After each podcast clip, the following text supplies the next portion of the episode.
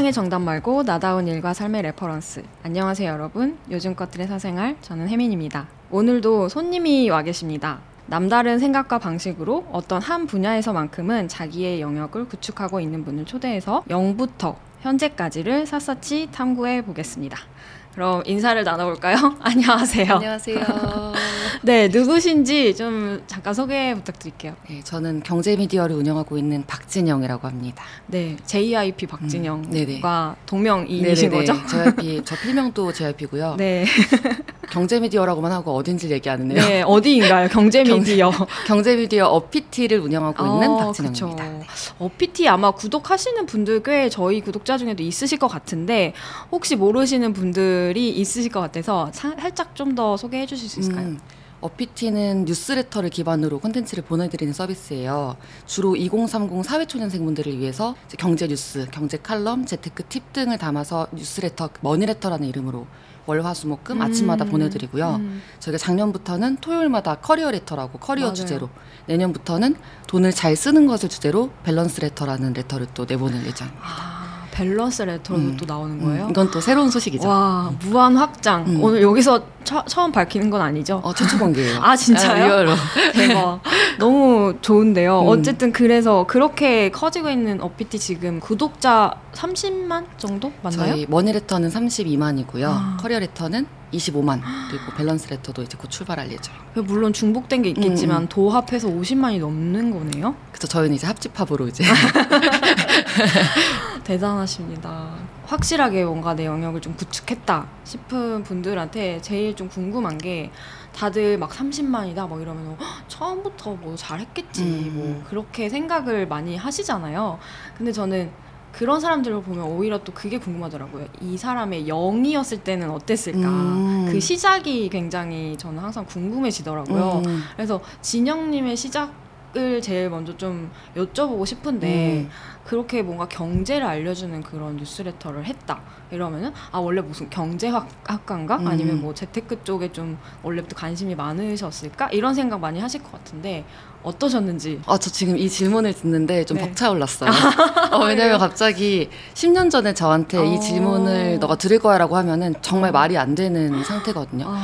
일단 저는 숫자와 전혀 무관한 대학도 국문과 전공을 했고 언론사 입사를 꿈꾸는 하지만 학점이 약간 좋지 않은 국문과 학부생이었는데 이제 학교에서 학보사를 좀 하면서 언론사를 창업할 거란 생각은 절대 못했죠. 이제 집안에도 그런 창업한 케이스가 전혀 없고 전 당연히 언시 준비를 해야 된다라는 입장이었는데 토익 학원을 다닐 때 제가 이제 지금도 멘토인 분한테 좀 연락을 받아서 뉴미디어 창업의 길을 좀 열어주신 분이 계세요.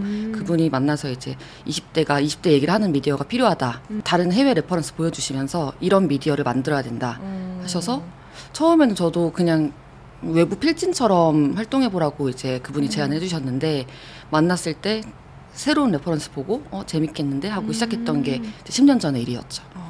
그때부터 어피티를 했던 건 아니었을 거예요. 그렇죠. 어피티는 2018년도부터 했고요. 근데 그때 20대 뭔가를 만들어보자, 20대 미디어라고 생각했던 거는 어떤 거에 이거 공감을 하신 거예요? 그때 2010년대 중반에 3포세대, 5포세대 이런 단어가 진짜 많았어요. 그래서 저한테 좀 조언을 해주신 멘토님도 이렇게 미디어가 규정하는 대로 20대가 말하게끔 할 거냐, 맞아. 20대가 누군지를 한번 해외 사례 막 보여주면서 얼마나 멋있는 게 또 그때 바이스 미디어라는 곳이었는데 거기를 보여주시면서 우리도 20대한테 마이크를 건네야 된다라고 하셨고 그때부터는 저희가 어느 정도 아젠다를 설정해서 이번 두 달 동안은 정규직, 비정규직 차별에 대해서 얘기하자. 그 다음 두 달 동안에는 입시 위주의 교육에 대해서 한번 얘기하자. 그 다음에는 지역 인프라 부족, 지역 청년 문제를 얘기하자. 이런 식으로 시즌제로 운영을 했었어요. 우리의 목표는 페이스북상에서 어떤 식으로든 이걸 바이럴시키는 거. 그래서 다 해외에서 좀 유명한 밈들 가지고 와가지고 얕게 이 문제의식을 끼워 넣고 예를 들면 그때 당시에 인스타에서 그 여자친구 뒤에서 남자친구에게 찍어준 사진 맞아요. 그게 유행이었거든요. 저희는 이거를 입시 위주 교육 그 프로젝트 했을 때는 엄마가 학원에 이제 애들 끌고 가는 그런 걸로 이제 해가지고 좀 레이아웃을 참고해서 뿌리고 그 팀을 하다가 이제 좀 친구들도 이제 진짜 취준을 해야 되니까 다 20대 중반쯤 됐고 그때까지도 계속 학교를 다니고 있었나요? 저 학교를 한 8년 다녔어요. 7년 반 다녔어요. 그러다 보니까 제가 1, 1학번인데 일찍 취직한 여자친구들은 한 3년 차? 이제? 뭐 그럴 때쯤에 저는 계속 이걸 하고 있으니까 돈을 한 번도 제대로 벌어본 적이 없는데 네, 집에서 네. 이제 졸업하면 무조건 독립이다라고 말하신 상태였거든요. 그래서 졸업을 안 하고 독립을 그렇다면 지연시키는. 그래서 독립하자마자 그래 3개월 만에 이제 나가게 된 독립을 하게 됐는데 어쨌든 본가 거주에 그리고 학점 관리도 잘 안 돼 있고 활동들을 많이 했어요. 나름대로 비빌 구석은 나에겐 스토리가 있다. 였는데 그래도 최소한이 좀 잘 안 됐으니까. 불안했었죠 이때 27, 26 정도 때 그때까지 뭔가 내가 실질적으로 뭔가 수익이 나오는 활동을 못하고 있었는데 그럼에도 이제 이거를 계속 해야겠다는 생각은 어디에서 나오신 거예요? 이것도 확실히 도파민인데요 작은 성공인데 네. 마지막에 한 친구가 자기는 이제 오늘까지만 하고 그만해야겠다라고 하고 그날 찍은 게 총선 때 이런 사람 뽑지 마라라는 영상이에요. 그걸 찍고 그 친구는 가고 저는 그냥 새벽에 이제 촬영 편집을 해가지고 바로 올렸는데 그게 100만 뷰인가가 나온 거예요. 그리고 제가 고등학생 때부터 그 앵커가 되고 싶다는 꿈을 꾸게 된 게 손석희 앵커하고 김주하 앵커 때문이었거든요. 근데 손석희의 뉴스룸에서 이제 쫙 설명해주는 그 한마디 해주는 그런 스토리가 있는데 거기에서 저희 그 바이럴된 영상이 배경에 깔리면서 언급이 된 거예요. 되게 짜릿했겠다. 그쵸. 제 롤모델이었던 사람이 우리를 배경에 두고 그걸 찍고 있으니까 꿈이 뒤틀린 형태로 실현됐다. 이런 꿈을 꾼 건 아니었지만 하지만 오히려 그쵸, 좋아. 그쵸. 그랬구나. 그런 것도 있었고 또 이후에도 몇 번 바이럴이 좀 됐던 적이 있었어요. 그 바이럴을 보면서 좀 잘하고 있다라고 생각을 했는데 그래도 좀 항상 좀 아쉽다 싶었던 건 이 정치사회 쪽을 저희가 좀 주로 많이 하다 보니까 친구들의 생활에 전혀 직접적인 도움이 안 되는 거예요. 언니 멋있다, 언니 뭐 되게 응원하고 있어 라고는 말을 하는데 첫 번째 끝까지 봤어? 그럼 좋아요 눌렀어. 두 번째 뭐가 바뀐 게 있냐? 전혀 없거든요. 뭐 대입 위주의 교육을 그쵸. 비판을 하건 물론 그런 메시지도 중요하지만 좀 더 직접적으로 도움이 되는 게 있었으면 좋겠는 거예요. 그래서 그때 제 머릿속에 들어왔던 건 잡지를 대체하는 무언가.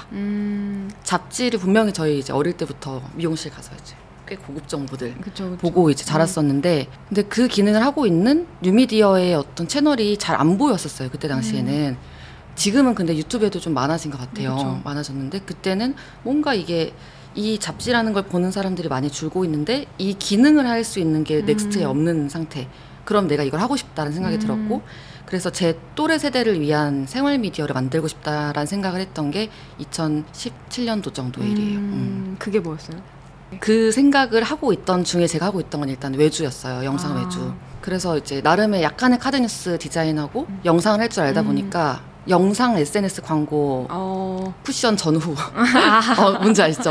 뭐 방수 팬티 그런 거 진짜 제가 좀 꽤 괜찮게 만들었거든요. 많이 이제 물론 저한테 떨어지는 거는 건당 얼마의 금액이긴 하지만 영상으로 돈을 벌면서 일단 생활 미디어를 만들고 싶다는 게 구체화되기 좀 직전에 팀으로서 뭔가 매체를 만들어서 바이럴 해본 경험이 있고 개인으로서 영상 외주를 하면서 콘텐츠로 돈을 벌어본 경험이 있으니까 약간 기적의 3단 논법으로 팀으로 돈 벌 수 있지 않을까? 바이럴 내면서 콘텐츠로 돈 벌 수 있지 않을까? 이 생각을 해서 마지막으로 팀을 꾸려보자 했던 게 어피티 전신이에요. 지금도 저희가 법인명이 포브 미디어예요. 여성을 위한 생활 미디어를 만들자. 지금 내 또래, 나와 비슷한 사람들을 위해서 만들자라고 하고 포브라는 팀을 만들었고 그걸로 저희가 2030 여성들이 한정된 시간과 돈을 잘 쓸 수 있게 만들어주는 공간을 영상으로 소개하자. 근데 이렇게 말이 길어지면 보통 잘 안 되거든요. 뭔가 선명해야 돼요. 다 직장생활 안 해봤는데 직장인 여성들은 이런 거를 힘들어할 거야. 상상을 해서 돈을 어디다 써야 될지 고민할 거야.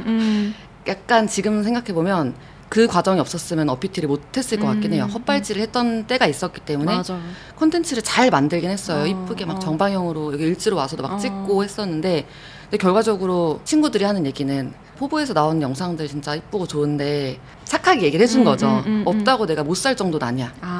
그러면 저희는 이걸 잘할 수 있는 상태가 전혀 아니잖아요. 그래서 뭔가 확실히 좀 애매하다. 또 저희를 되게 응원해줬던 투자사가 있었는데 투자사도 이제 IR을 듣고 진짜 그 고민이 있는 게 맞아요? 제 친구들은 안 그러던데. 아. 근데 그럼 저는 이제 근거 있게 얘기를 해야 되는데 입이 대빨 나오는 거예요.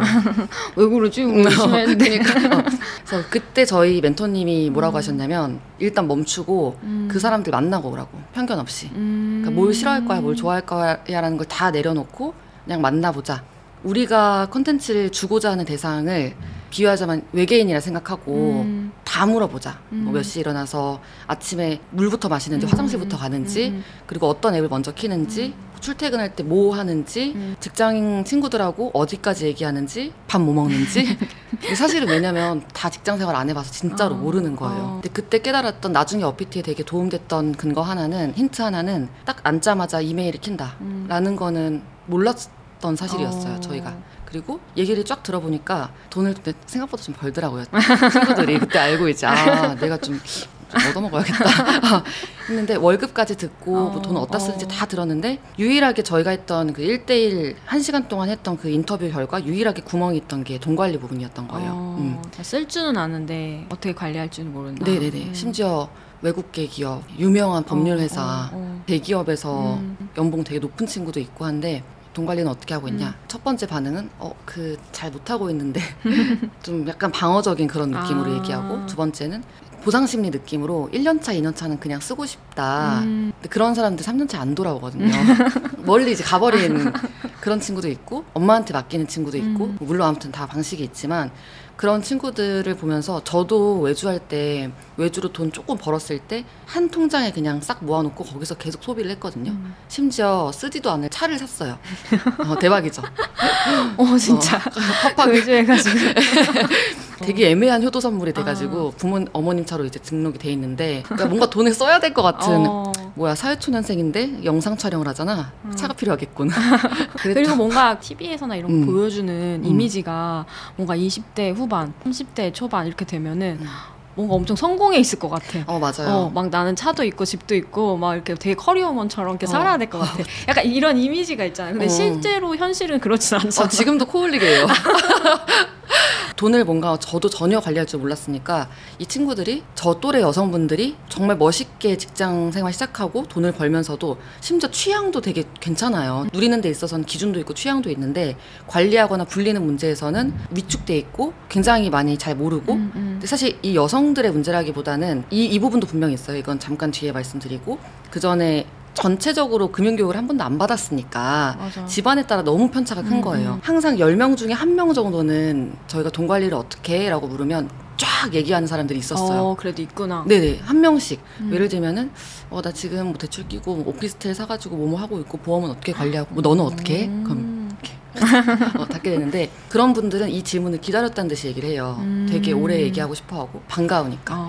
근데 그런 분들의 특징이 두 가지인데 둘 중에 하나인데 하나는 원체 용돈기 입장 쓰던 대학생 때부터 돈 잘 모았던 친구들 꼭 좀 소수지만 있어요. 두 번째는 집안이 사업하는 자영업자 집안에서 돈을 받는 게 아니라 돈을 벌어야 되는 벌고 이제 월급 줘야 되는 그런 걸 목격했던 집 그런 집이 아니면 금융교육을 뭔가 집안에서만 사실 그쵸. 거의 받아야 되는데 다 공통돼 있는 어떤 교육 개념도 잘 안 깔려져 있고 바로 그냥 돈을 갑자기 톡톡톡톡 버는 거예요. 그쵸. 근데 너무 고생했어. 한 지난 5, 6년 동안 너무 고생했기 때문에 나 좀 누리고 싶어. 신용카드 발급 잘 되니까 일단 쓴다. 그럼 기본적으로 이번 달에 쓴 게 다음 달에 나가는 구조거든요. 그건 안 끝나요. 소비 습관은 그리고 진짜 잘 안 바뀌어요. 약간 먹는 거랑 비슷해서 위를 이제 디톡스 해야 되는데 그런 거 없이는 위가 줄어들지 않고 계속 먹던 만큼 먹는 식으로 계속 쓰던 만큼 써서 못 돌아오는 거예요. 근데 그런 걸 보면서 나도 심지어 모르는데 근데 이 부분 뭔가 비어있는 것 같은데 찾아봤더니 뱅크샐러드라든지 핀다라든지 이런 곳에서 좋은 컨텐츠들을 많이 올려놨더라고요. 근데 읽는데 너무 어려워. 저희 그때 팀 구성이 경영학과 출신한 남자분 말고는 저 국문과, 한 명은 시디과, 한 명은 광고과여서 이 3명은 금리를 잘 모르는 그래서 경영학과인 그 남자분이 앉혀놓고 자, 앉아봐. 너네 금리가 뭔지 알아? 그래서 그러면 기본적으로 듣는 사람들이 뭔데 말부터 해 이런 식으로 좀 이제 입이 나오는데, 그런 케미를 보면서도 아 나중에 우리가 내 또래 여성들에게 이런 걸 알려줄 때 너무 이렇게 설명하려는 태도는 지양해야겠다 라는 생각을 그분을 보면서 관찰을 좀 했었어요. 지금도 잘 지내는 분이기 때문에 좀 더 쉽게 설명할 수 있는 쉽게 설명을 해야 되고, 이 뉴스레터와 경제 그리고 2030 여성이 딱 만나는 지점이 있어요. 첫 번째는 금융경제가 너무 어렵지만 이 2030 여성의 취향 관점에서는 관심사에서는 경제가 안 걸려요. 그래서 알고리즘 기반으로 뭔가 하려고 하면 안 됨. 그리고 영상 자체가 갖고 있는 시간의 축이라는 게 있잖아요. 중요한 정보가 어디 있는지 모르고 다 봤을 때 없을 수도 있다라는 그러면 이 주제를 회피하고 싶거나 관심 없는 사람들은 절대 클릭 안 하죠. 1시간짜리 영상을 어떻게 봐요. 10분짜리도 보기 힘들고. 세 번째는 뉴스레터가 당시에 영미권에서 떠오르던 시기였었어요. 그 영미권 미디어 시장 흐름이 한 3에서 5년 정도 차이로 무조건 온다라는 그런 생각을 이제 갖고 있었어가지고 뉴스레터 좀 올 수 있겠다. 흥미로운데 되게 잘 되고 있네. 그때 봤던 게 뉴스레터랑 팟캐스트인데, 팟캐스트는 아직도 저는 좀 블루오션 아직 좀 더 여기가 올라올 것 같거든요. 뉴스레터는 약간 포화가 돼 있다라고 보는 분들도 요즘에 있고, 근데 그때 2030 여성들이 인터뷰하면서 이메일함을 아침마다 확인한다는 걸 확인했고, 뉴스레터가 들어갈 수 있는 구조고, 또 뉴스레터는 구독 버튼 하나로 약간 그 경제를 내가 뭔가 안 하고 있다는 부채감을 해소할 수 맞아. 있다. 구독만 하면 바로 이제 꽂히니까 그런 것도 좀 효율적이고, 그리고 영상은 시간이 축이 존재하는데 뉴스레터는 생각보다 텍스트가 엄청 효율적이거든요. 물론 길게 쓰려면 한없이 길게 쓸 수도 있지만 딱 보고 아 나한테 안 중요한 거 이렇게 넘겨버릴 수가 있기 때문에 이것도 뭔가 이 정보를 오히려 효율적으로 전달할 수 있겠다. 경제이기 때문에 가능하다. 소비 문화 쪽을 너무 효율적으로 설명하면 좀 별로일 수도 있지만 경제는 아닌 건 딱 이해관계가 아닌 건 아니거든요. 여러 가지가 이 뉴스레터와 2030 여성들의 니즈와 그리고 경제라는 주제에 좀 맞아 떨어지네 해서 뉴스레터로 하자라고 결정을 하게 된 거죠. 어쨌든 경제를 선택한 이유와 그 다음에 그거를 뉴스레터로 풀게 된 이유에 대해서 말씀해 주셨죠. 맞아요. 근데 이 과정을 들으면 그래 그렇게 해야 됐겠네 약간 이렇게 대설득이 되는데, 다시 이제 진영님으로 돌아가면 전혀 숫자에 문외한이었고 전혀 약간 관심이 없고 나조차도 그걸 하지 못하는데 세상에 니즈가 있다고 해서 바로 선택하기는 어려웠을 것 같아요. 저 같으면 그래 그거 필요한데 근데 내가 잘할 수 있을까? 꼭 내가 해야 될까라는 생각도 저는 했을 것 같은데 어떠셨어요? 그래서 저도 이런 질문을 많이 받는 게, 계속 뭔가 실패를 했으면 어떻게 더 할 생각이 잘 안 드는 게 자연스럽잖아요. 근데 저도 저를 좀 고찰해봤을 때 좀 생각이 없는 것 같아요. 그러니까 뭔가 그렇게 고민하지 않고 일단 저는 머리부터 들이밀고 시작 일단 하자 해보는 스타일이고, 그게 그냥 세상에 선보이고 나서야 그냥 아 이게 아니구나라는 것도 알 수 있는 것들도 있거든요. 충분하게 준비해야 되는 것도 있지만 일단 해보자라는 게 저는 엄청 강하고, 제 좌우명이 하면 된다 할 수 있다예요. 일단 하자라는 게 컸고, 그 하자라는 마음을 먹게 된 배경에는 전 미디어를 성공시키고 싶어서 그러니까 좋은 미디어 창업하는 게 기본적으로 저의 일단 그게 중요했고 잡혔어요. 미스피츠, 청춘의 시바라, 뭐 그 필리즘 등등 알트 이런 팀들을 겹치면서 내 또래를 위한 좋은 미디어가 어쨌든 우리가 나이 먹으면 있어야 된다라고 생각을 했고, 보통 영미권 보면 다 생겼었어요. 근데 우리나라만 그렇게 잘 큰 우리 세대에서 만든 미디어가 아직 없어서 그거는 진짜 해보고 싶다는 마음이 컸는데, 이 분야가 처음으로 저희가 타깃 독자를 분석해서 그 니즈에 기반해서 만든 거였거든요. 이전엔 저희가 하고 싶은 얘기들, 우리가 맞다 생각하는 아젠다를 계속 얘기를 했다면, 그건 제가 잘 모르지만 뭔가 없다는 걸 알겠어요. 비어있다는 걸 알겠고 되게 좀 합이 좀 맞고 심지어 포맷조차 굉장히 제작의 효율성도 되게 높거든요. 뉴스레터는 영상보다도 훨씬 더 좀 효율적이고 우리 이거 빨리 해볼 수 있겠다 라고 생각을 했죠. 만약에 유튜브 채널로 저희가 했으면 기다려야 되는 기간들이 있잖아요. 인내하면서 계속 만들어야 되는 기간 그 기간을 못 넘겼을 수도 있겠다는 생각도 들어요. 네. 그래서 뉴스레터라서 더 빨리 시도해볼 수 있고 어떻게 일단 해볼 수 있었다. 근데 일단 저는 궁금한 게 그래서 근데 내가 모르잖아요. 나부터가. 그럼 이제 공부를 해야 되잖아요. 어떤 식으로 하셨어요? 이것도 궁금하시죠? 일단 누군가 알려주려고 하는 공부는 굉장히 효율적인 건 사실이다. 금융경제 쪽은 일단은 제가 공부해서 알려주면은 알려줄 수 있는 분야였어요. 이게 아주 막 명확해서. 예를 들면, 네네. 저희 지금 돈 잘 쓰는 방법도 레터로 하려고 한다 했잖아요. 이 부분은 제가 공부해서 알려줘도 남들보다 못해요. 잘하고 있는 사람이 너무 많은데 저희가 만난 타겟 독자를 기준으로는 제가 공부를 해서 최대한 쉽게 설명해서 알려주면 제가 잘하는 사람이 될 수 있는 거예요. 아. 예를 들면 펀드가 어떤 기초자산들을 모아놓은 투자 상품 묶음 같은 건데 이걸 종합선물 세트랑 비유를 해요. 어떤 과자를 살 때 뭐 1만 원 줬더니 바다 코코넛만 막 10개 사오면 아, 뭐 하는 거야 라고 할 수 있는데 여러 종류의 과자를 사오면 실패 확률을 줄일 수가 있잖아요. 이런 것처럼 펀드를 비유적으로 설명을 하는데 아, 비유적으로 설명하고 뭔가 쉽게 설명하는 건 내가 강점이 있구나 라는 거를 느껴왔었고 이전에 이제 웹진 같은 것도 했기 때문에 그래서 그런 것들을 좀 녹여내서 제가 머릿속으로 이해한 것들을 풀어내서 전달 드리면은 좋아하시고. 공부를 근데 계속 끊임없이 해야 되잖아요. 아예 뭐 기초 지식이 없었던 상태면. 근데 나는 이게 어려운 거를 내가 먼저 습득을 해야 되잖아요. 독자들은 내가 다 풀어준 거를 습득을 하겠지만 그럼 되게 시간이 그래도 되게 많이 소요가 되고 필요했을 것 같은데. 맞아. 처음엔 그래서 주 2회로 했었어요. 1년 정도는 주 2회로 하면서 보통은 재테크 팁으로 초반에 했었는데 원리가 이해가 돼야 되잖아요. 이해 안 되면 바로 티나거든요. 그때 대학로에 사무실이 있었거든요. 한번 쫙 걸어. 그러면서 이제 머릿속으로 소화를 하고 그러고 나서 쓰고 이틀 걸러서 하나가 나오는 그러다가 1년 정도로 이렇게 운영을 해보니까 재테크 방법론은 소재가 고갈돼요. 비상금 얘기를 또 할 수는 없잖아요. 그쵸. 자, 경제 뉴스레터면 이거는 장이 열리는 때 나가는 뉴스성은 있어야겠다 생각을 해서 그때쯤에 이제 1년 동안 저희를 알아봐온 분들에게 이제 필진 요청을 좀 받아가지고 제 페북에다 올렸어요. 그냥 필진 찾습니다. 월화수목금으로 바꾸려고 하는데요. 저희 어피티 관심 있는 분들은 메일 보내주세요 했더니 패친 분들이 많이 지원해 주신 거예요. 그때부터 바로 주 5일 시스템으로 바뀌고 19년도 여름부터 그러고 나서 지금까지 계속 설국열차처럼 계속 매일매일 하고 있는 거죠. 그럼 그분들한테 월급을 주거나 고료를 줘야 되잖아요. 그렇죠, 그렇죠. 그럼 근데 버는 게 없었잖아요. 너무 좋은 질문. 그때 외주했어요. 아, 외주해가지고 벌어다가 여기다 투자하고. 너무 똑같다. 그렇죠, 그렇죠. 그래서 전 창업하시는 미디어 창업하시는 분들께 첫 번째는 외주 능력은 혹시 모를 상황을 위해서 좀 갖고 있었음 하고 단가가 높은 영상이면 더욱 좋다. 두 번째는 컨텐츠 제휴를 하라고 해요. 제휴가 이 우리가 만든 컨텐츠 영상이든 텍스트든 이걸 필요로 하는 그 회사에다가 제공하는 거잖아요. 제휴는 구독자 수가 많지 않아도 할 수 있기 때문에 인원이 적을 때는 가능하다. 그 다음에 구독자 수가 커지면 저는 한 10만 정도를 기점으로 생각은 해요. 저희도 10만 넘었을 때 뭔가 들어오기 시작했고 10만 정도가 넘어서면 어떤 채널이든 광고가 들어오기 시작한다 이제. 그 다음에 사례를 만들고 나중에 이제 아웃바운드로 10만 넘어야 되는군요.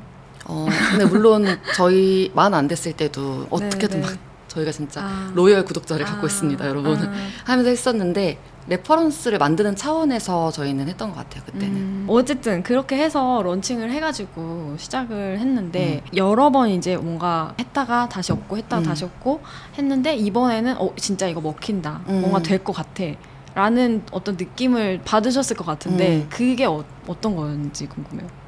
일단 1년 정도 초반에 18년도 7월에 시작을 하고 1년 정도는 제가 원하는 타겟 독자가 잘 안 모였었어요.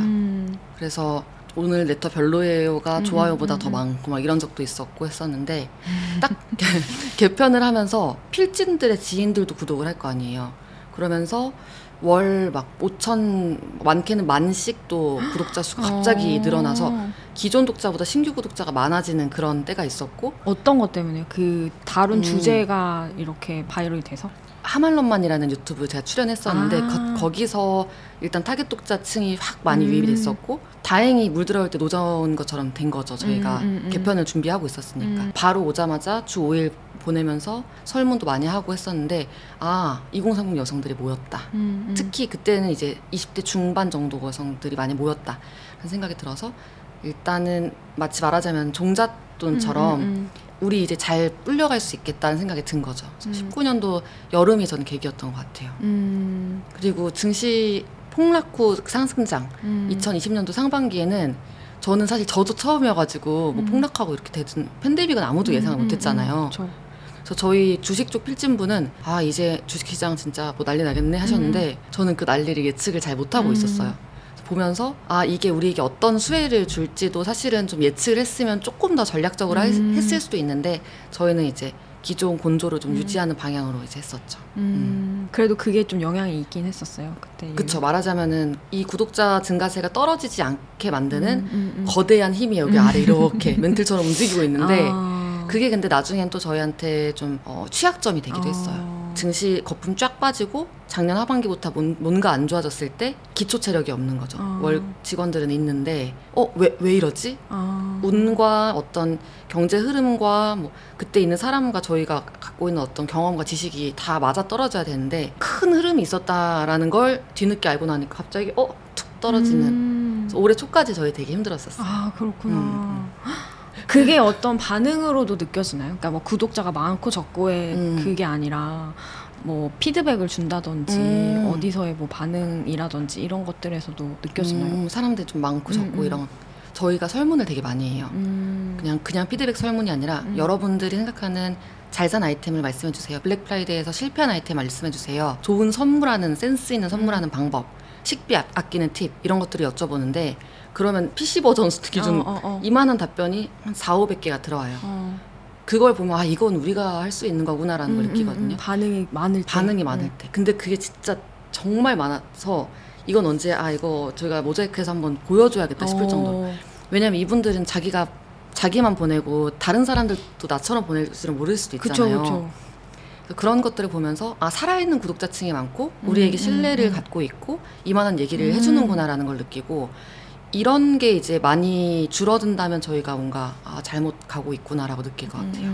아직까지는 감사하게도 줄어들지 않고 계속 이렇게 반응을 많이 주는 구독자들이 있다. 런칭하시고 1년 있다가 했던 인터뷰를 봤었는데 그때는 막 되게 엄청 포부 있게 이런 말씀하셨더라고요. 타겟으로 잡는 집단이 여성 직장인인데 이분들을 이제 따져보면은 300만 정도 나온다. 거기서 10%인 30만을 유튜브 구독자로 갖고 다시 거기서 10%를 뉴스레터 구독자로 갖고 싶다. 이 정도는 돼야 된다고 느낀다. 이렇게 엄청 포부 있게 얘기를 하셨고 그때 말한 게 아마 1만이 안 됐을 때이셨던 것 같아요. 뉴스레터 구독자가. 근데 지금은 뉴스레터 구독자가 완전 훨씬 역전을 했고 대신 유튜브는 아직 그렇게까지 성장을 못했는데 이거는 처음에 근데 이게 그 생각하셨던 거랑 완전 맞아 떨어지는 것 같거든요. 이게 알고리즘을 타기 어려운 부분. 그것 때문이 아닌가? 약간 그런 생각이 드는데 어떠셨어요? 어떻게 된 일인지.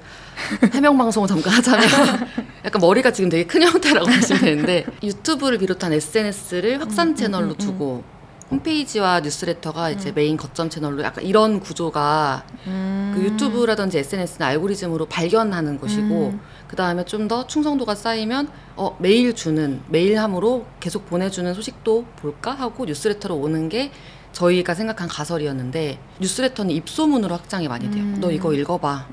지금도 저희가 이제 훌륭한 마케터분이 저희 어떻게 구독 전환이 되는지를 추적을 해보면 결국 동료의 입소문, 친구의 입소문으로 그 소문이 많이 나서 유튜브 알고리즘보다 돈 관련 주제는 한 번의 입소문이 좀 더 효과적이지 않나. 그렇구나.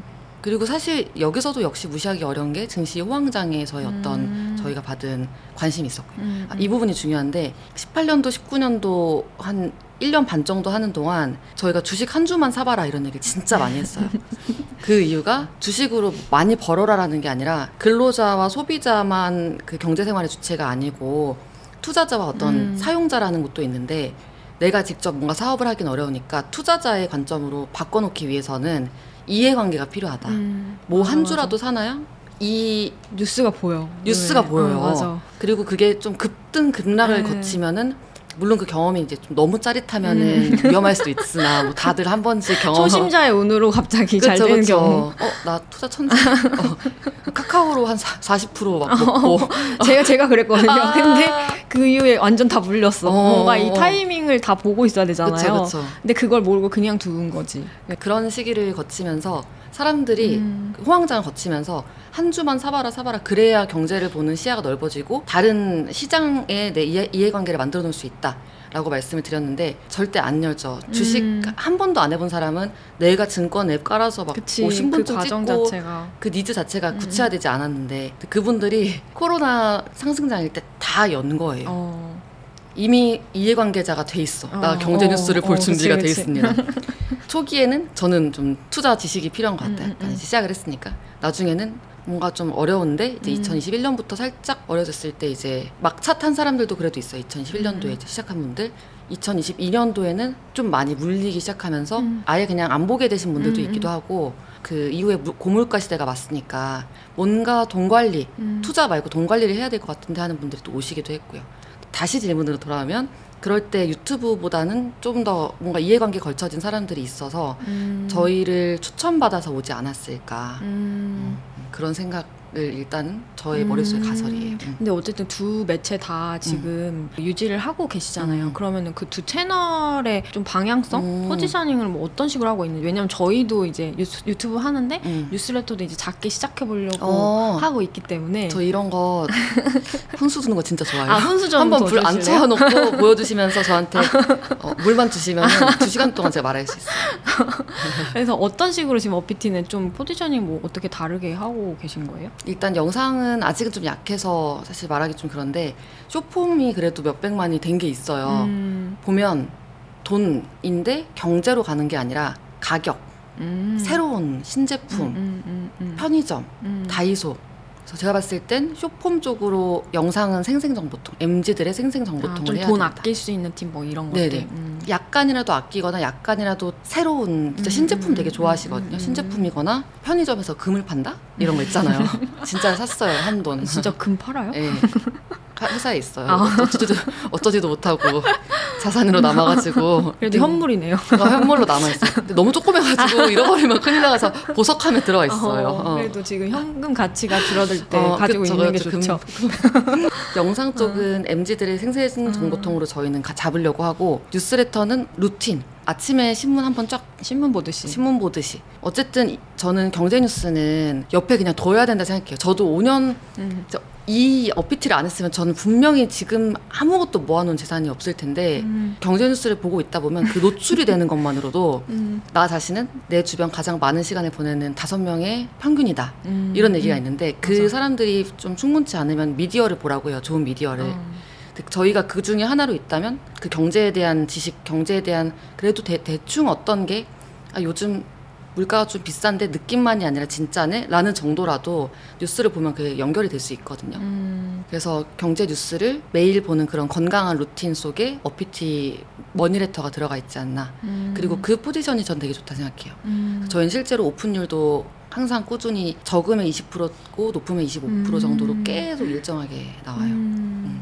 그 루틴에 들어가는 게 중요한 거네요. 저희는 그거를 이제 어떤 특정한 지수에 투자하는 ETF 같은 게 있어요. 네. 저희는 미라클 모닝 지수에 들어갔다. 어피티, 뉴닉, 주말랭이 등등 몇 가지 뉴스레터를 같이 구독하시는 분들이 있어요. 정보 수집의 루틴 레이어 속에 우리가 들어가 있으면 하나만 구독하시는 게 아니라 뉴스레터를 겹쳐보면서 경제는 어피티 이건 이런 식으로 보시면서 그 안에 들어가 있으면 꾸준히 좀 유입이 되는 것 같아요. 근데 이거는 다른 질문이긴 한데 그 정보가 근데 되게 많잖아요. 이 단들이 되게 많잖아요. 그래서 막 넘치고 막 이런 전체 메일로 가기. 그래서 그 구글 메일에서는 전체 메일로 가기가 눌려질 정도로 이제 잘리는 정도로. 근데 그렇게 많은 게 좋은 건가요? 그렇게 많아지는데 점점? 아니요. 제가 기본적으로 투머치 토커예요. 그 박찬호 선수 짤 봤을 때 그 투머치 토커 짤 봐도 안 웃기거든요. 왜? 저게 왜 문제지? 저 정도 말하잖아요. 그래서 저한테 레터가 주어지면 길어져요. 근데 지금은 제가 아직 현재로서는 녹화하고 있는 현재로서는 제가 편집장을 맡고 있어서 나를 폭주기간 열차 점점 길어지게. 그래서 한번 피드백도 이렇게 왔어요. 제발 좀 줄여주세요. 3만 자 이렇게 와서 내가 좀 괴롭히고 있는 것 같다. 이 뉴스레터는 완독했을 때 그 완독한 쾌감 뭐라고 하죠? 아무튼 끝까지 읽었을 때 다 끝냈다라는 체크리스트 하나 착 긋는 것 같은 느낌이 중요하거든요. 근데 제가 다 읽으셨어요? 여기 또 있습니다. 이러니까 아직 안 끝났네. 너무 길다. 그렇게 되는 거죠. 경험을 해치는 데 사실 좀 안 좋아서 지금은 편집장 분이 이제 1월부터 같이 일하셔요. 그분이 이미 그 소식 다 듣고 칼을 이제 천행을 네. 준비 저는 이제 이렇게 승승장구 하시는 분들 보면 항상 질문하고 싶은 게 막 잘된 사람 보면 처음부터 이렇게 다 잘 됐을 것 같고 계속 쭉 뭐 슬럼프 없었을 것 같고 근데 실제로는 그렇지는 않았잖아요. 아까 또 맞아. 얘기한 거 그렇게 내려갔을 때도 있었다 이런 얘기 해주셨는데 이게 비즈니스로 어쨌든 창업으로 이제 됐을 때 직원들도 막 많이 생기고 돈이 가장 중요한 부분이 될 수밖에 없는 게 이게 지속 가능하려면 그게 돼야 되니까 근데 저는 막 미디어 쪽이나 콘텐츠 쪽으로 그렇게 지속 가능한 수익 모델을 잘 만든 팀을 맞아. 많이 못 봤어요. 맞아. 그래서 그런 부분에서는 고민은 없으셨는지 약간 이거는 진짜 산수갑상 가가지고 이것만 해서 밤새도록 이렇게 수주 먹어야 되는데 근데 진짜 할 얘기가 많고 전 다 얘기할 수 있어요. 일단 어피티로 시작을 한다고 했을 때 주변의 반응은 두 가지였는데 그런 시장이 있나? 이미 다 하고 있지 않나? 두 번째는 주제 진짜 잘 잡았다. 이번엔 된다. 근데 후자로 말씀해주신 분들이 예전에는 좀 저한테 잘 안 될 것 같은데 하셨던 분들도 잘 될 것 같다 하셔서 지금 돌이켜보면 처음부터 이 경제를 주제로 한다면 기회를 잡을 수 있는 게 많아요.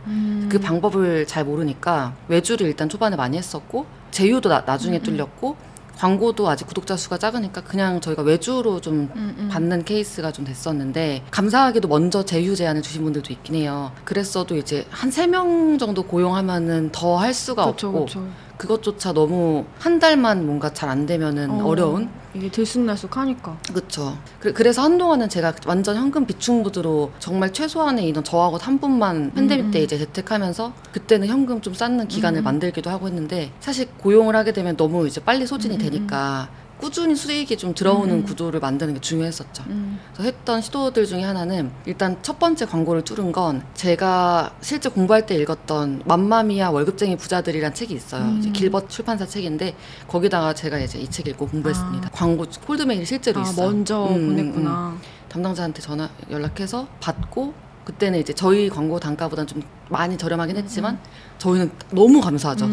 그 단가로 얘기할 수 있는 게 아니라 해봤고 클릭수 잘 나왔고 다른 데 보여줄 수 있게 됐으니 그런 식으로 광고 사례를 만들어서 좀 몇 군데를 늘려갔던 게 첫 번째가 있었고 제휴 쪽은 저희가 저희 컨텐츠 한번 넣으시죠 라고 할 수 있는 구조가 좀 아니었어가지고 그러니까. 일단 광고로 콜드메일 보냈던 게 첫 번째로 위기를 탈출했던 방법 같아요.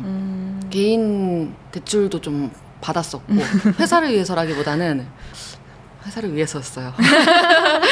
그리고 저도 어쨌든 독립해 있고 그렇죠. 나도 먹고 살아야 되는데 그쵸.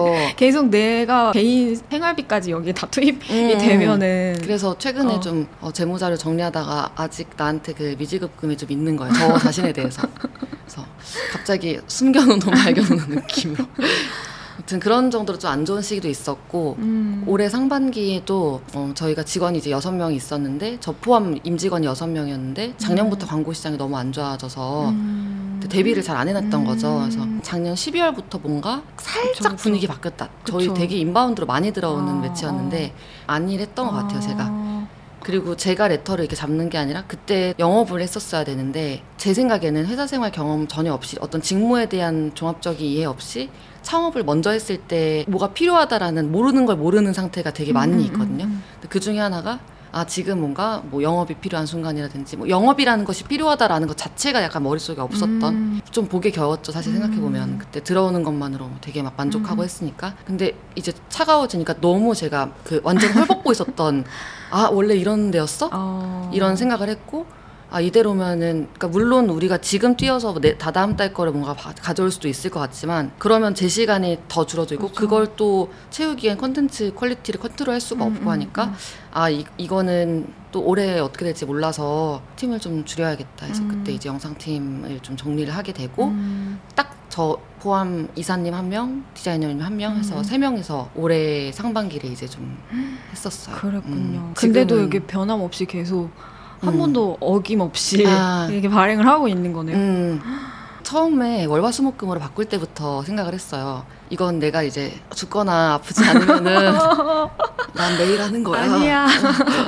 그래서 진짜 좀 위험한 얘기지만 코로나 한창 초기에 확산됐을 때 걸렸다 하면은 바로 이제 차가 와가지고 맞아. 그때 했을 때 완전 초기에 다 집에 있을 때 있잖아요. 그때 나 잡혀가면 안 되는데.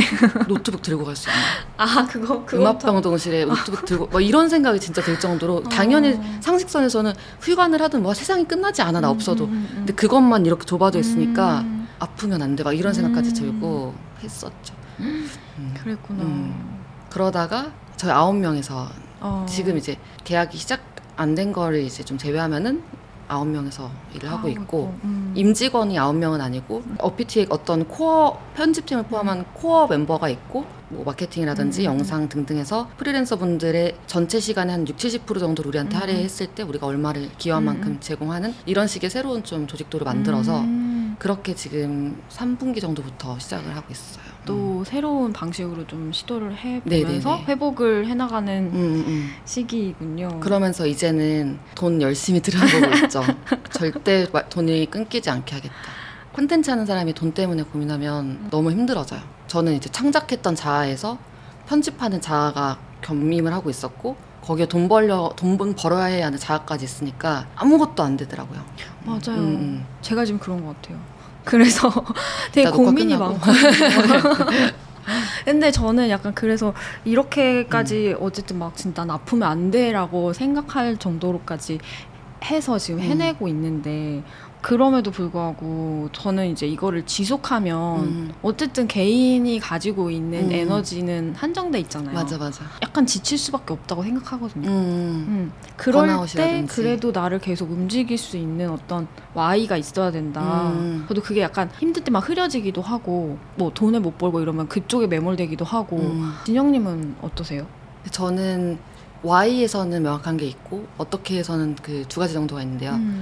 Y는 또래 여성들을 위해서 콘텐츠를 만들고 있고 저희 독자분들이 진짜 너무 좋은 분들이에요. 그러니까 좋다라고 밖에 말할 수 없는 게 제가 막 너무 좋아해요 이게 아니라 너무 성실하고 열심히 살고 나만의 노하우를 좀 공유하고 싶어하고 소소하게 그런 리워드도 받으면서 좀 나누고 싶어 하시는 분들이어서 후기들이나 이제 설문 같은 것들을 보면 인류애가 진짜 전 차오른다고 하거든요.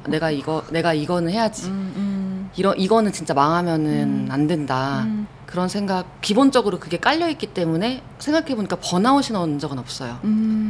다만 이제 하드웨어가 낡아가잖아요. 맞아, 나이도 들어가잖아. 이제. 나이가 들어가고 처음에 시작할 때는 독자분들도 저도 그치. 초년생인데 지금 다 이제 다 사회생활 다 하신 분들이 됐거든요. 저 그것도 궁금했어요. 저희도 비슷하게 요즘 것들로 시작했는데 이제 점점 요즘 것들이 내가 아니게 된다. 거기도 이제 20대를 위한 미디어 막 이렇게 했는데 나도 독자도 나이가 들어간다. 그러면 이제 그거에 대한 방향성도 좀 다시 고민해봐야 될 시기고 그러잖아요. 그 즈음 것들. 우리 동년배들. 동년배 여러분 이러면서 이제. 근데 저는 물론 메가스터디 같은 회사처럼 그 10대들도 커버를 하면서 20대, 30대, 40대까지 할 수 있는 대로 커가면 좋겠지만 만약에 불가능하다. 선택을 해야 된다. 지금 2030이냐 나중에도 2030으로 갈 거냐. 둘 중에 하나 하면 저는 지금 2030이랑 같이 늙는다 쪽이에요. 그래서 근데 그렇게 해서 성공해내는 걸 같이 실버타운에서 같이 살아요. 그렇게까지 하면 누군가 그걸 또 따라올 수 있을 거고 그러면은 그 니즈들 그 성공 사례가 어쨌든 계속 가야 나중에 새로운 시도들도 또 있을 거고 그리고 뭔가 저 또래 세대가 이 노년기에 어피티랑 같은 세대여서 좋았다. 이러면서 이제 여러분 우리 세대는 그게 있었어. 맞아. 그런 거. 우리 옆으로 이제 같이 가는 거예요. 이제 하면서 말년에 그러면 얼마나 멋있을까요, 그렇죠? 송년회 하면서 다 줌으로 만나가지고 메타버스로 만나서 여러분 위하여 이렇게. 그래서 그 찐 독자분들의 애정과 인류애가 거기서 나온 저희 인류애가 진짜 크고 그게 있으나 그럼에도 제가 무너지지 않게끔 만들어주는 건 첫 번째는 제가 키우는 고양이 2020년 2월 3일에 제가 고양이를 데려왔더라고요. 걔랑 독립 좀 시작이자 팬데믹 기간을 같이 보내면서 엄청 좀 위안이 많이 되고 항상 그냥 뭐 집에 들어와서 뭔가 하는 게 없는 사람이거든요. 근데 걔 때문에 이제 계속 이름이 목성이에요. 목성이 3색이어가지고 목성 우리가 아는 옛날 귀엽다. 그 목성 사진처럼 이렇게 줄무늬가 있는데 그 고양이가 진짜 저의 어떤 삶의 이유가 돼버렸고 그래서 뭐 둘째 데려오고 싶은데 약간 그런 생각이에요. 사랑이 나뉘어질까봐 못 데려오겠어. 목성이가 사랑을 받아볼까봐. 목성이는 아무것도 말도 안 하고 있는데 넌 너무 낙천적인 고양이야. 계속 말하고 그 목성이가 하나가 있고 그리고 전 부모님의 정서적 지지가 좀 이렇게 있는 것 같아요. 항상 뭔가 이끌어준다기보단 좀 낭떠러지가 됐을 때 밑바닥에 있겠다라는 선언을 하시는 분. 매트리스 같은 역할을. 맞아요. 쿠션이 되겠다. 그래서 예를 들면 뭐 2030도 안 좋은 소식들이 들려오면은 뭔가 어쨌든 너무 힘들 때 나 혼자 삭히지 말고 괜찮아. 다 그냥 접어놓고 그냥 품으러 와도 되니까 편하게 이런 주의고 잘 안 건드리려고 하시는 방임. 전 어렸을 때 방임이라 생각을 했는데 그게 아니라 밖에서 깨져봐야 된다는 주의였던 것 같아요. 근데 그게 계속 매일 연락을 안 해도 깔려 있으니까 좀 힘이 되지 않나. 근데 한 가지 너무 제가 고민인 게 있다면 저는 취향이 너무 없어요. 올해 그것 때문에 한번 진짜 펑펑 온 적도 있어요. 그냥 뉴스레터 최적화 인간이 되어버린 것 같아요. 팬데믹 때 너무 회사도 그냥 2명, 3명 있는데 레터를 다 하고 다 혼자 하고 있고 외부 필진 분들하고 커뮤니케이션 광고가 들어와도 내가 쓰고 하니까 다리 근육은 퇴야 되고 거북목에 그 뉴스레터만 쓰면 이렇게 되겠다라는 그 뭔가 몸이 됐어요.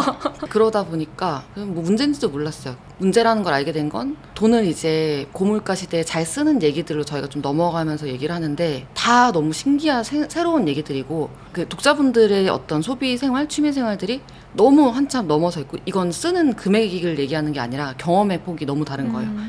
또 저는 중요한 순간에 뭔가 옷을 입어야 될 때 자꾸 실패를 하는 거예요. 뭘 모르니까 계속 빨리 오는 거. 뭐 어디를 가야 될지 모르겠고 이런 사람이 오히려 더 뭔가 호구 잡힌다고 하는 그렇게 될 수도 있거든요. 실패할 수도 있고. 그거를 고민할 시간이 없었던 것 같아요. 없었어요. 근데 그 서러워만 이것도 저희 어머니한테 얘기를 했더니 좀 냉정하시군요. 완전 T, J. 근데 진영아 남들도 그거를 시간과 돈을 써서 노력해서 얻은 거야. 너 돈 써서 콘서트 가봤니? 이런 식으로 이제 뭐 가봤니? 이런 건 아니고 너도 노력해야 돼. 전 파워 FP. 그래서 그런 걸 바란 게 아닌데 공감해줘. 왜 공감 안 해줘? 진영아 첫 번째 일단 영화를 보려면 그래서 했는데 생각해보면 그게 또 맞아요. 시간을 그게 자산이잖아요. 맞아. 그래서 이 생각을 하면서 아 취향이 없는 삶은 진짜 향기 없는 꽃이며 만약에 어피티가 정말 잘 돼서 제가 100억 원이 생겼어요. 지금 일을 안 해도 돼. 몸은 이렇게 됐지만 근데 그 상황에서 나 뭐 하고 싶지? 아무것도 안 떠오르는 거예요. 그냥 막연하게 요트를 옛날에는 뭐 하나 나중에 요트 탈 거야 했는데 별로 바닷가도 안 가거든요. 누구랑 했을 때도 다 지금 신혼인데 뭐 그래서 아 이건 너무 좀 불행하다. 돈과 시간이 넘쳐나도 난 즐길 수 없는 삶이구나. 지금은 지금 30대 중반으로 넘어가는 지금부터는 나는 취미를 가꾸고 좀 거기에 돈을 쓰겠다. 예를 들면 약손명가 이런 것도 막 몇 회껏 이렇게 팔잖아요. 그런 거 하겠다 그러면 주변에서 말릴 수도 있는데 그래 큰 돈을 일단 걸어놔. 가. 그리고 좀 그런 식으로 마사지 받는 거? 마사지 받고 PT도 받고 남들은 이제 좀 하지 말라고 하는 소비 너는 좀 이제 해서 쓰라고. 이제 해야 된다. 거기에서 나온 건가요? 혹시? 세 번째 레터가? 약간 그런 주제랑 연결되는 것 같네요. 지금의 본인의 화두. 저의 화두까지 된 건 돈이라는 거는 하고 싶은 일 잘하는 걸로 돈을 잘 벌고 커리어 쪽 그리고 번 돈을 잘 관리하고 나중을 위해서 계획적으로 남겨놓고 돈을 예산 내에서 잘 쓰는 것 좋은 경험도 자산이다 라는 생각으로 밸런스 레터를 하겠다라고 마음 먹은 거는 작년 상반기였었어요. 근데 그러고 나서 취향이 내가 너무 이 부분이 부족하네 하는 건 올해 여름 정도? 이 레터를 그리고 이제 만들어야겠다라고 생각할 때쯤에 간극이 너무 확실하게 보인 거죠. 이 레터에 딱 맞는 맞아. 저희 또 같이 일하시는 파트너분이 있어요. 정말 소비 그냥 왕 물어보면 그냥 따라락 뭐 사야 돼, 뭐 사야 돼 그냥 이거는. 막 평상시에 쇼호스트처럼 말씀하시는 그런 분이 있는데 그분의 글을 제가 이제 좀 쫙 편집을 하려니까 뭐 손을 못 대겠는 거예요. 뭐가 중요하고 뭐가 안 중요하고 뭐가 사람들은 알고 있는 건지. 그리고 제가 지금은 최근에 서촌으로 이사를 오고 시청으로 사무실을 옮겼는데 예전에 망원역하고 월곡역 이렇게 살았었거든요. 네. 여기가 좀 멀기도 멀지만 되게 둘 다 한적하고 땅두더지처럼 지하철만 다녀요. 그래서 오랜만에 여의도 가면 깜짝 놀람. 서울지 시골지처럼. 근데 그런 생활을 하다가 이제 지상 생활을 하다 보니까 와 걷다 보면 광화문 이런 게 있었어. 아 근데 좋은 인풋이 있어야 매력적인 뉴스레터가 나오거든요. 맞아. 저는 만약에 제 취향이 계속 없어지면 저는 진짜 AI에 빨리 대체되는 인간이 된다 생각해요. 왜냐하면 레시피가 너무 명확하니까 이게 인간다움은 간결하게 얘기하는 데서 나오는 게 아니라 내 인풋이 이제 사람 손맛 이 할머니 손맛 한번 착 들어갔을 때 이제 나오는 건데 지금 손맛이 너무 없는 거예요. 자. 취미가 생겨야겠다. 너무 공감된다. 저도 사실 취미가 전혀 없는 인간이었어가지고 왜냐면 제가 좋아하고 제가 관심사를 모두 여기 다 때려 넣었기 때문에 맞아. 따로 뭐 할 게 없었는데 그러고 나서 이제 봤더니 쉬어야겠다 할 때 뭘 해야 되지? 잘 모르겠고 운동도 딱히 안 하고 막 그렇게 되면서 맞아 너무 공감해. 그래서 작년에 저는 수영을 배웠었거든요. 그러면서 스위치 오프도 되고 되게 도움이 많이 됐는데 지금은 또 못하고 있긴 하지만 약간 그런 것들이 진짜 필요한 것 같아요. 좋은 맞아요. 시기에 잘 발견하신 것 같다 생각이 들고. 주말에 안 쉬면 일을 당겨가고 싶다는 생각이 들 때가 있거든요. 주말에 일하면 왠지 다음 평일은 좀 괜찮을 것 같은 느낌? 근데 심지어 가끔 그럴 때가 있다는 게 문제인데 그러면 그냥 풀로 일을 하는 거여서 진짜 말씀하신 것처럼 탁 끄고 뭔가를 해야 돼, 뭔가. 저는 사진 찍는 게 즐겁다라는 거를 또 알게 돼서 근데 핸드폰 사진 찍는 거 말고 좋은 카메라로. 아. 약간 그게 필요하더라고요. 그래서 돈을 좀 써야 되긴 하는데 그게 확실히 달라가지고 그렇게 하는 시간도 좀 나한테 만들어줘야 된다.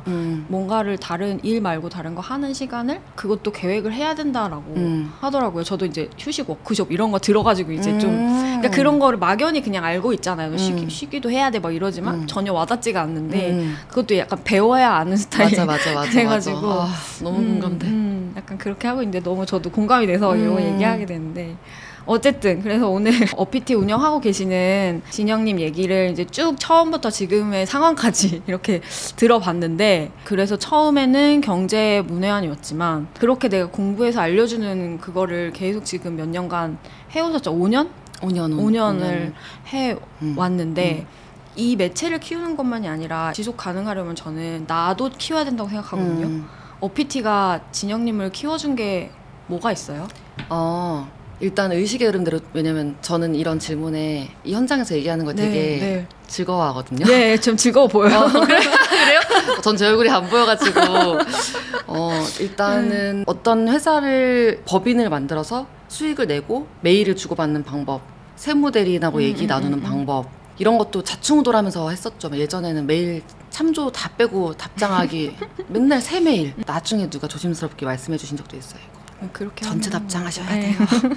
아무튼 꼬꼬마 대표로 처음부터 출발을 해서 이제 사회생활을 하면서 5년째가 되니까 아직도 모르는 걸 모르는 그 범주가 있어서 좀 두려울 때가 있지만 그래도 자충우돌하면서 회사를 키워서 작게나마 월급 줄 수 있는 건 알겠다 라는 게 있고 그걸 몰랐으면은 되게 애매해졌을 것 같아요. 왜냐면 저는 제가 크리에이터라는 생각은 안 하거든요. PD 롤이라든지 아니면 좀 관리자 롤에 맞다. 네네네. 그 대표로서의 자아는 좀 더 제가 잘 키워야 되는데 지금까지는 카메라 뒤에서 뭔가 막 이렇게 잘하고 있어요. 막 응원해주고 사람들이 진짜 시청률 잘 나왔어요 하는 것처럼 필진분들한테 막 피드백 최고였어요 이런 얘기해주고 그런 역할인 편인데 그런 역할은 이제 성장을 해왔고 앞으로는 대표로서 좀 더 커야 되고요. 그리고 제일 궁금해하시는 건 이거예요. 돈으로. 그러니까 나도 그거 궁금했어.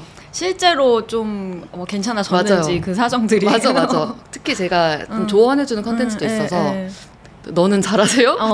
잘하고 있는지. 저는 일단 기본적으로 하지 말아야 되는 건 알고 있기 때문에 뭐 리볼빙이라든지 신용카드 뭐 잘못 쓰는 방법이라든지 소득통장 없고 생활비 통장을 같이 쓴다든지 비상금이 없다든지 다 이런 건 안 해야 되는 거죠. 네. 다 하고 있네. 일단 비상금부터 만드시고 소득통장, 생활비통장 뜯는 게 1순위. 그 개인 사업자는 그게 잘 안 되잖아요. 뭔가 다 섞여 있고. 그거 근데 나한테 월급 주는 시스템으로 바꿔야 돼요. 월급 그냥 통장을 되게 어려워요. 근데 개인 사업자가 분리가 잘 안 돼서 리볼빙은 안 하는데 저는 회사 다닐 때 리볼빙이 이렇게 전화 와서 하세요 막 이러잖아요. 그럼 뭐 좋은 건가? 이러고 그냥 해놓은 거예요. 그렇게 계속 되고 있었더라고요. 근데 그런 경우가 좋은 있어. 게 아닌데 되게 그렇게 많이 가입시키거든요. 진짜 문제고 그 금감원도 막 경고 내리고 그래. 아직도 계속 얘기한 저희 레터에서 항상 제가 리볼빙 당장 해지하라고. 제가 그런 걸 좀 더 막 강조해서 얘기하는 걸 좋아하긴 해요. 진짜 금융 쪽은 어렵다는 핑계로 소비자들을 이렇게 하는 게 많아가지고. 업계 사람들이 고충도 있다고는 하지만 그래도 저는 리볼빙은 없애야 된다. 그래서 어쨌든 안 해야 된 거는 확실히 알게 돼서 안 하고 있고. 근데 저는 이제 월급 통장에서 원래 선저축 후 지출이라고 해서 적금 먼저 빠져나가게끔 해야 되거든요. 근데 그거를 하기에는 그것보다는 전 부수입이 좀 간간이 있어요. 강의를 나간다든지 칼럼을 쓴다든지.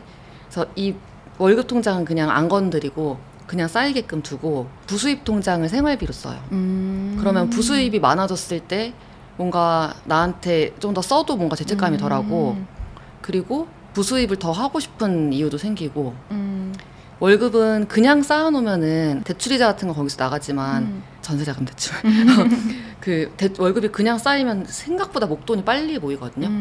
팍팍팍 하고 이제 앞자리 바뀌거나 월급 통장에 돈 그대로 쌓이는 거 되게 재밌는데 만약에 제 입장에서 뭔가 부수입이 없으면 당연히 월급을 쪼개서 써야겠지만 부수입이라는 게 좀 있다 보니까 월급 통장에서는 저축만 일어나게 하자 이렇게 하는 주의고 투자 같은 경우에는 제가 막 재산을 불리기 위한 목적으로 하는 건 아니고 다 콘텐츠용 해봐야지 아니까. 해봐야지 알고 등락을 알 수 있으니까 예를 들면 예전에 이런 것도 있었어요. 캡처를 해야 되는데 뭐 평가 순익 이런 걸 캡처를 해야 돼. 내가 해야 되잖아. 되게 이상한 종목도 많아요. 그리고 퇴직연금은 가입해서 일단 한번 100 넣어놓고 지켜보고 있는데 연금이 사라지는 걸 볼 수 있다. 연금이 줄어드는 건 되게 재밌는 경험이더라고요. 아무튼 그런 것도 보고 이 어피티라는 회사 법인 지분이 저한테 좀 저희가 투자를 한 번밖에 안 받아서 제게 이제 많은데 이게 가장 위험 자산이다. 이게 대박 나면 대박이고 이게 잘 안 되면 안 되기 때문에 난 내 시간을 주로 여기에 쓰고 내 구체적인 자산 관리는 현금 쌓는 걸로 가겠다라고 이제 생각을 한 상태예요. 이렇게 해서 좀 더 안정적이 된 건가요? 내 그 어떤 가계 관리가?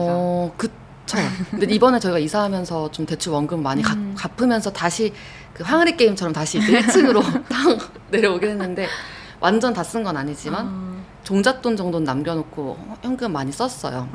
왜냐면 너무 금리가 좀 높기 때문에 대출 원금 너무 크면은 매달 빠져나가는 게 있으니까 이사를 하면서 이제 많이 갚았죠. 그리고 대충 예상이 돼요. 아, 언제쯤이면 이제 다시 얼마까지 모이겠구나. 그러면 그런 게 좀 불안감이 좀 덜하겠다. 엄청 덜하죠. 그러니까 막 뭔가 그런 거 있잖아요. 내가 얼마 갖고 있고 내가 얼마 쓰는지 정확히 모르면 계속 뭔가를 해야 될 것 같고 일을 더 해야 될 것 같고 더 받아야 되나 막 이런. 근데 그게 정확히 아는 사람들은 자기가 적당히 이번 달에 이만큼 했으니까 이 일까지는 안 해도 돼. 약간 이런 식으로 하시더라고요. 프리랜서 분들 같은 경우에. 그리고 어쨌든 비상금이 진짜 중요하다고 한 건 저도 이제 대출까지 받아야 됐던 시기에 까먹어야 되던 돈이 없었어서 그랬거든요. 저도 이제 뭔가 모을 만한 확실한 직장 생활을 해본 것도 아니고 정말 0에서 돈 나누고 내가 제일 적게 받고 이런 구조에서 돈을 이제 대출을 받은 건데 그렇게 안 되려면은 매달 내가 까먹을 수 있는 생활비가 좀 많이 있어야 돼요. 저는 그게 불안할수록 더 이 까먹을 수 있는 돈의 크기가 커야 된다 생각해요. 쓸돈 저축. 프리랜서 시작을 하고 했고 앞으로 한 3년 정도는 프리랜서일 것 같다라고 한다면 지금부터 뭔가 목표를 세운다고 했을 때 내 1년치 생활비 많게는 아니면 반년치 생활비 일단 모은다. 비상금이란 이름 말고 이제 그냥 정말 까먹을 돈 이렇게 말해도 괜찮으니까 그러고 나서 이후에 좀 더 마음 편하게 프리랜서 생활을 하시는 게 좋지 않을까. 첫 저축의 목표가. 좋습니다. 다양한 마지막 어떤 팁까지. 네, 그러면 들을 얘기가 많은데 맞아요. 네, 일단은 오늘 여기까지 하는 걸로 하고요. 엔딩 멘트 들어가겠습니다. 세상의 정답 말고 나다운 일과 삶의 레퍼런스. 오늘 요즘사가 탐구한 레퍼런스 진영님과의 대화 어떠셨나요? 여러분의 생각도 궁금한데요. 편하게 댓글로 남겨주시면 감사하겠습니다. 요즘사의 콘텐츠는 이제 유튜브뿐만 아니라 팟빵, 스포티파이 등 오디오 채널에서도 라디오처럼 들으실 수 있습니다. 그럼 우리 또 다음에 만나요. 안녕.